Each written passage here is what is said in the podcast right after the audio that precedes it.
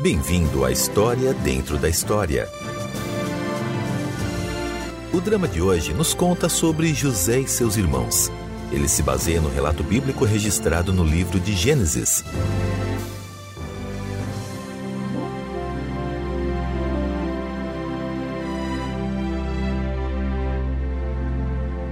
Jacó, também chamado Israel, teve doze filhos. José, nascido na velhice de Israel, era o seu favorito. Israel fez para José uma túnica de várias cores. Os irmãos de José o odiavam porque Israel o amava mais. Quando José contou a seus irmãos seus sonhos, nos quais eles se curvavam diante dele, o ódio deles cresceu ainda mais. Israel enviou José, de 17 anos, para observar seus irmãos mais velhos e seus rebanhos. Eles viram José se aproximar e discutiram sobre matá-lo. Em vez disso, eles o venderam para a escravidão. Potifar, o patrão egípcio de José, o colocou no comando de tudo o que ele possuía. No entanto, a esposa de Potifar acusou José de tentar atacá-la depois que José recusou seus avanços. Enquanto estava preso sob essas falsas acusações, ele interpretou com sucesso os sonhos de dois servos do rei. José interpretou sonhos para o faraó do Egito dois anos mais tarde. Ele disse que sete anos de fome se seguiriam a sete anos de abundância. Impressionado, Faraó colocou José a cargo do armazenamento de alimentos e das providências para a fome no reino. Durante a fome, os irmãos de José viajaram para o Egito para comprar alimentos. No início, eles não reconheceram José. Uma vez que souberam quem ele era, eles congelaram de medo. No entanto, José lhes garantiu que o que eles pretenderam para o mal, Deus usou para o bem. Ouça enquanto Judá, irmão de José, conta sobre a experiência de seu irmão de como manter a esperança quando odiado. Nosso pai, Israel, filho de Isaque, neto de Abraão, amava e servia a Deus. Ele foi, na maior parte do tempo, um bom pai. No entanto, ele favorecia José e até lhe deu uma bela túnica multicolorida. José aumentava nosso ressentimento quando tagarelava uma hora em que deveria ter mantido sua boca fechada. Silêncio, todo mundo. Não há necessidade de causarmos mais problemas. Bom dia, irmãos. Bom dia, bom dia, bom dia, bom dia, bom dia. Bom dia, José. Você dormiu bem? Eu dormi, Judá. Embora tenha sido uma noite muito interessante. Ouçam um sonho que tive. Estávamos arrumando os feixes de trigo no campo quando meu feixe se levantou e ficou em pé e os seus feixes se ajuntaram ao redor do meu e se curvaram diante dele. Então você vai reinar sobre nós? Quer dizer que você vai governar sobre nós? É o que parece. Acho melhor eu ver o que o papai quer fazer hoje. Aquele pirralho mimado. Nosso pai nunca nos deu uma túnica como aquela, não é verdade? Alguns dias depois, José piorou a situação quando contou a todos nós e ao nosso pai outro sonho. Bom dia a todos. Escutem esta. Tive outro sonho e desta vez o sol, a lua e onze estrelas se curvavam diante de mim. Que sonho foi esse que você teve?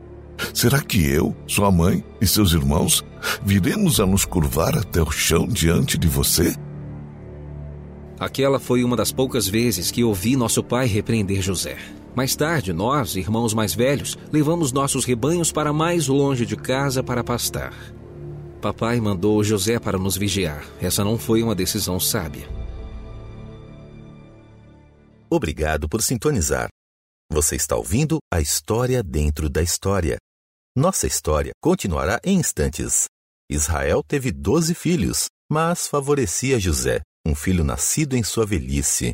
O ciúme dos outros filhos cresceu quando Israel deu a José uma túnica colorida e José compartilhou sonhos em que governava sobre sua família. Embora Israel amasse José, ele o repreendeu por insinuar sua superioridade. Mais tarde, os filhos mais velhos viajaram para longe de casa com seus rebanhos e Israel mandou José para vigiá-los. Ouça enquanto Judá, irmão de José, continua sua história. Vimos José ao longe, vestido com a túnica especial que nosso pai fez para ele. Lá vem aquele sonhador. É agora? É agora. Vamos matá-lo jogá-lo num destes poços. E diremos que um animal selvagem o devorou. Veremos então o que será dos seus sonhos.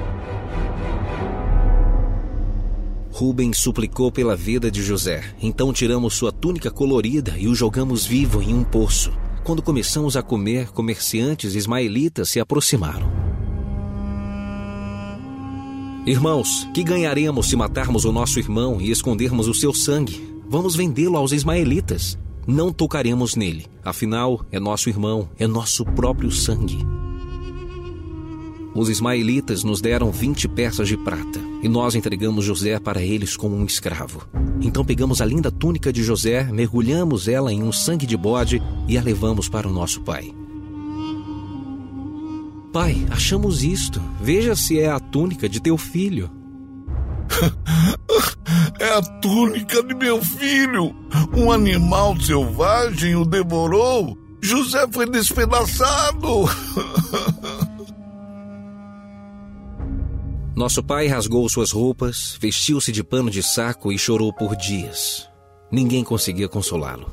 Ele declarou que seu luto não acabaria até que ele se juntasse a José na morte.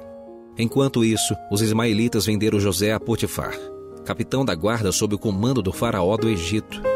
Deus concedeu sucesso a José, e Potifar confiou sua casa e tudo o que ele possuía a José. José era um jovem bonito e várias vezes a esposa de Potifar se ofereceu a ele. José, porém, recusou. Ele optou por permanecer fiel a Potifar e a Deus. Durante sua última tentativa, ela pegou José pelo seu manto. Ele fugiu, deixando seu manto para trás. Potifar mandou José para a prisão depois que sua esposa disse falsamente que José tentou molestá-la. José impressionou o carcereiro, que lhe entregou a supervisão sobre os outros presos, incluindo o copeiro e o padeiro de Faraó. Com a ajuda de Deus, José interpretou os sonhos que os dois não conseguiam entender. O sonho do padeiro predizia sua execução por Faraó. No entanto, o sonho do copeiro previa sua restauração ao serviço de Faraó. José pediu ao copeiro que se lembrasse dele e mencionasse sua situação a Faraó. Entretanto, o copeiro esqueceu o pedido de José até dois anos depois, quando Faraó também teve sonhos que ninguém podia interpretar.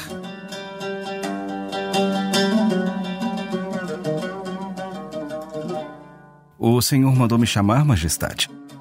Sim, José. Tive um sonho que ninguém consegue interpretar. Mas ouvi falar que você, ao ouvir o sonho, é capaz de interpretá-lo. Meu copeiro, que esteve na prisão com você, falou muito bem de você como um homem de Deus. A interpretação de sonhos não depende de mim, mas Deus dará ao Faraó uma resposta favorável. Sonhei que estava de pé à beira do Nilo quando saíram do rio sete vacas, belas e gordas, que começaram a pastar entre os juncos. Depois saíram outras sete, raquíticas, muito feias e magras. Nunca vi vacas tão feias em toda a terra do Egito. As vacas magras e feias comeram as sete vacas gordas que tinham aparecido primeiro. Mesmo depois de havê-las comido, não parecia que o tivessem feito, pois continuavam tão magras como antes. Então, acordei. Depois tive outro sonho. Vi sete espigas de cereal cheias e boas, que cresciam no mesmo pé. Depois delas, brotaram outras sete, murchas e mirradas, ressequidas pelo vento leste. As espigas magras engoliram as sete espigas boas. Contei isso aos magos, mas ninguém foi capaz de explicá-lo. O faraó teve um único sonho. Deus revelou ao faraó o que ele está para fazer. As sete vacas boas são sete anos, e as sete espigas boas são também sete anos. Trata-se de um único sonho. As sete vacas magras e feias que surgiram depois das outras, e as sete espigas mirradas, queimadas pelo vento leste, são sete anos. Serão sete anos de fome. É exatamente como eu disse ao Faraó. Deus mostrou ao Faraó aquilo que ele vai fazer.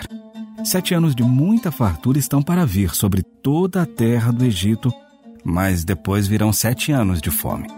Então todo o tempo de fartura será esquecido, pois a fome arruinará a terra. A fome que virá depois será tão rigorosa que o tempo de fartura não será mais lembrado na terra. O sonho veio ao faraó duas vezes porque a questão já foi decidida por Deus que se apressa em realizá-la. Procure agora o faraó, um homem criterioso e sábio, e coloque-o no comando da terra do Egito. O faraó também deve estabelecer supervisores para recolher um quinto da colheita do Egito durante os sete anos de fartura. Eles deverão recolher o que puderem nos anos bons que virão e fazer estoques de trigo que, sob o controle do Faraó, serão armazenados nas cidades. Esse estoque servirá de reserva para os sete anos de fome que virão sobre o Egito, para que a terra não seja arrasada pela fome. Hum. Será que vamos achar alguém como este homem, em quem está o Espírito Divino? Uma vez que Deus lhe revelou todas essas coisas, não há ninguém tão criterioso e sábio como você. Você terá o comando de meu palácio e todo o meu povo se sujeitará às suas ordens. Somente em relação ao trono serei maior que você. Entrego a você agora o comando de toda a terra do Egito. Durante a fome, nosso pai enviou todos nós, exceto nosso irmão mais novo, Benjamim, ao Egito para comprar trigo. José nos reconheceu imediatamente, mas nós não o reconhecemos. José manteve Simeão no Egito e nos disse para não voltarmos sem Benjamim. Ele também disse aos homens que enchiam nossas bagagens com o trigo comprado para colocar de volta a prata que usamos para o pagamento dos grãos. Nosso pai recusou-se a deixar Benjamim sair até que ficamos tão desesperados por comida que ele não teve escolha. Para a segunda viagem, nosso pai enviou presentes mais o dobro da quantidade de prata que ele enviou antes. Mais uma vez, José devolveu nossa prata às nossas bagagens. Ele também mandou colocar seu copo de prata na bagagem de Benjamin. Ele então nos acusou de roubo e disse que Benjamin se tornaria seu escravo. Eu supliquei a José.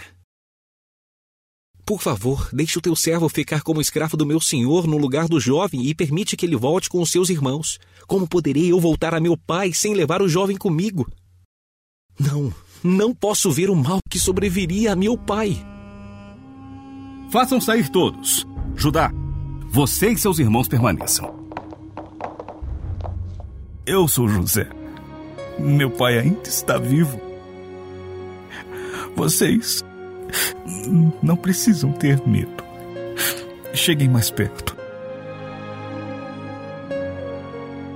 Eu sou José, seu irmão, aquele que vocês venderam ao Egito. Agora não se aflijam, nem se recriminem por terem me vendido para cá, pois foi para salvar vidas que Deus me enviou adiante de vocês. Voltem depressa, meu pai, e digam-lhe: Assim diz o seu filho José. Deus me fez senhor de todo o Egito. Vem para cá, não te demores. Eu te sustentarei ali.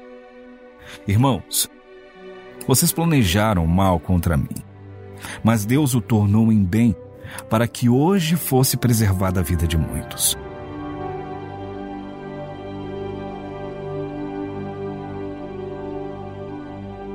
Que Deus poderoso nós servimos. José tinha todos os motivos para nos odiar e para nos punir pela maneira como o tratamos.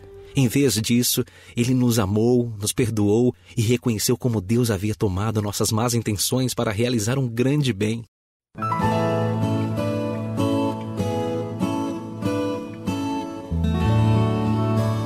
Deus deu esperança a José, apesar do ódio e da conspiração maligna de seus irmãos contra ele. Por meio da obra de Deus em sua vida, José deu esperança a seu pai, seus irmãos e a todo o povo daquela região quando a fome chegou. José viveu as palavras do Salmo 25, 2 e 3. Em ti confio, ó meu Deus. Não deixes que eu seja humilhado, nem que os meus inimigos triunfem sobre mim.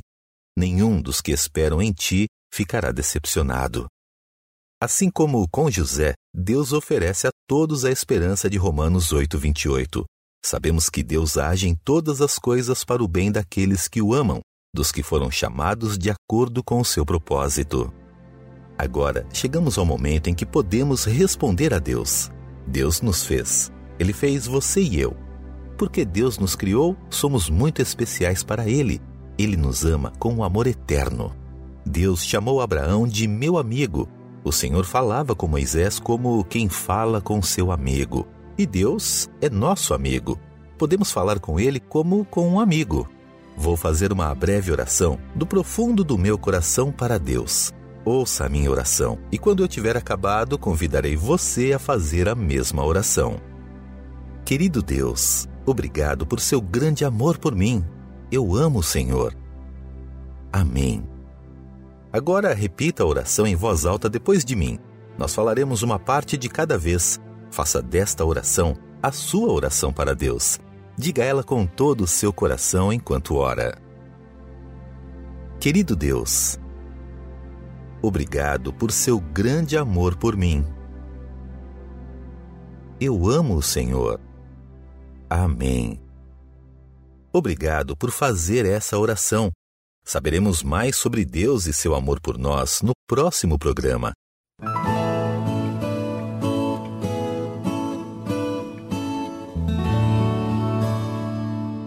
Qual era o significado da túnica colorida de José?